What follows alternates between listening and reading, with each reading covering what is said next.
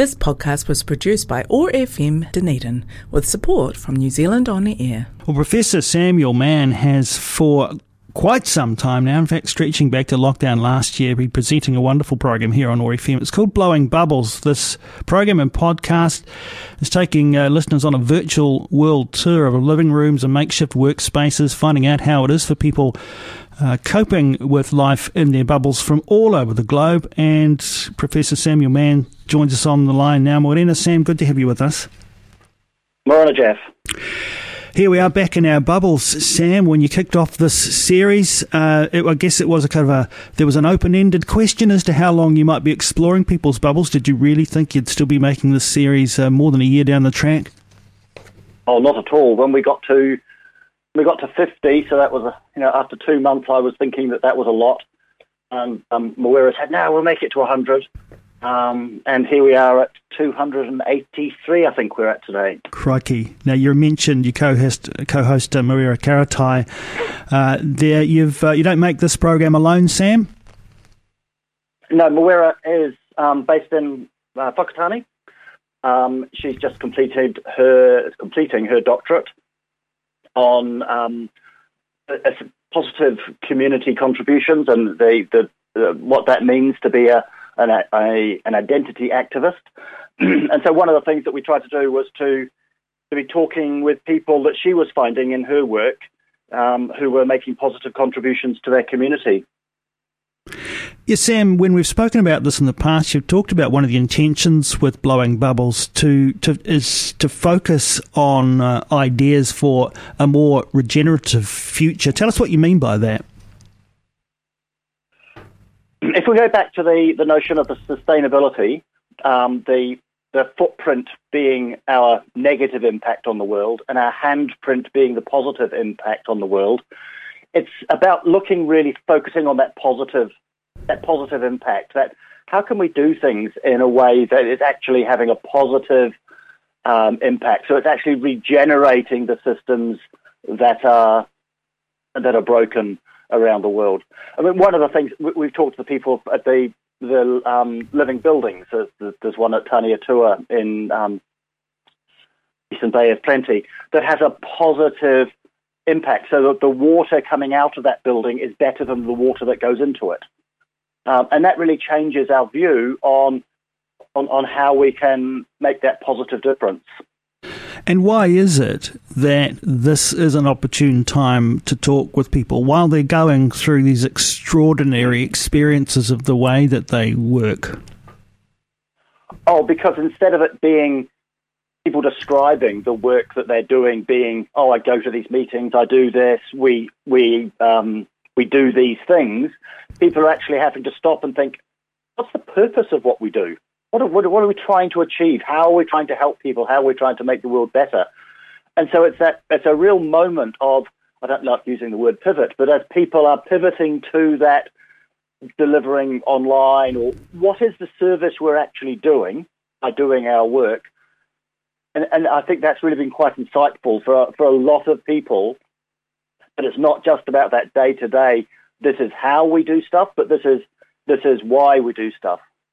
I know one of the first things you do when you speak with your guests on each edition of Blowing Bubbles, Sam, is to ask them, you know, what their experience of lockdown was like. Now, of course, for many of the New Zealanders you've spoken to, particularly those in this part of the world up till now, they were recalling how it was for them more than a year ago.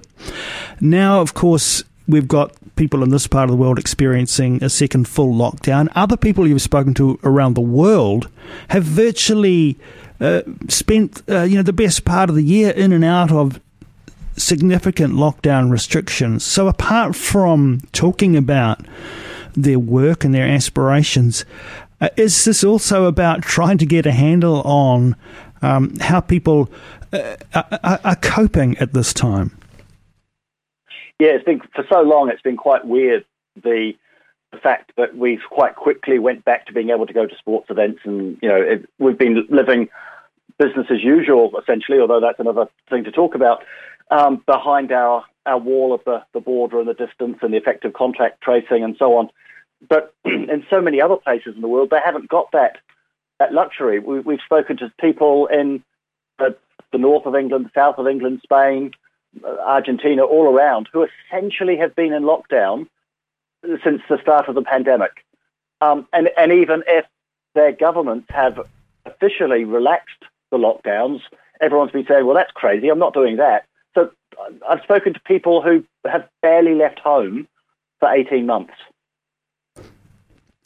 And you'll be getting a sense of the impacts on, on mental health, the impacts on family life, the impacts on connection to uh, to social elements, and how that uh, how that happens in quite an extraordinary way because we've never in our lifetimes experienced this before. No, it's been a real good test of our systems, hasn't it? But also a good test of the the systems of connection, the systems of communication. I mean, one of the interesting things have been that it took a pandemic in which essentially stopped us and is stopping us getting together to realize how important that is to us. And so it's been really interesting talking about people about how they've been maintaining those connections, what people have been doing um, with their communities. We're talking to somebody later this week who um, who actually do some research and, and, and, look these people up before we talk to them. Um, she was distributing um, apples around her community, brown um, paper bag apples. She was leaving piles of apples at people's um, uh, gates uh, with a recipe of, of, how to make different things. Um, and, and so people are really doing interesting things to to keep their communities together. There's been a lot of people who have have either found the, the lockdowns tough, the separations from, from family, the separations from um, from their connections. People have been finding that tough, but the overwhelming majority has been people who have said, actually, this, this time with family, this time of slowing down, has been just what I needed.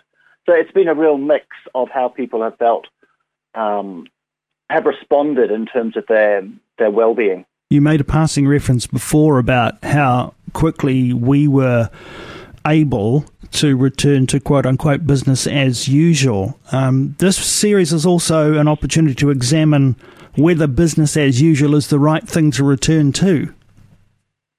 Oh, absolutely, and pretty much everybody says no. That that's that's not what we're we're looking for. So we, we get people to ex, to explore what it does mean to them, what what that that rahui, that reset has meant. What do they want to return to? Some people do describe it in terms of the sort of the operational, the transactional things about you know the the nature of returning to work and and, and oh yeah, I'm back at work now. It's it's been like that, which is quite interesting and. Uh, the, those processes and how people have developed processes for a, a more disruptive uh, environment. Um, lots of people are, are really saying, actually, we've, we've realized that some of the things that we thought were important turned out not to be. And, and it's, it's people, it's, it's the kind of the, the extreme rushing around that we had, had gotten ourselves into. And a lot and lots of people are saying that they, that's the, the, the whole pandemic has enabled them to take stock on what's important, um, what, what they're valuing, what they're spending their time doing. Sam, I can only imagine that you've stuck with uh, this series, Blowing Bubbles, for, for other reasons as well. This must be um, a, a, golden opportunity to conduct some very interesting research. How does this relate to your own particular uh, areas of interest? Oh, well, as we were talking about at the start about regeneration, so that's kind of my field is, is looking at that. You know, how do people go about making that world a better place? Uh, but also about my, my, my work is in professional practice. So helping people in whatever field they're in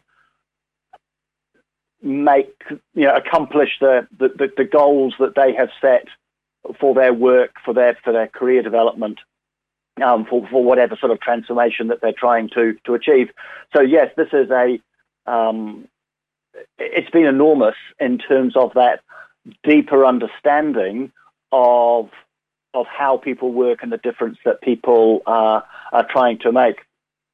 We've got all of the, um, the conversations um, transcribed. We haven't had somebody typing that, sitting there typing it. We, we've um, passed it through a, a Google um, transcription system with a um, the ability to search on individual words throughout the whole thing. So, as I'm sure you know, the the problem, one of the problems with um, radio is that it leads to an enormous, almost impenetrable sound archive.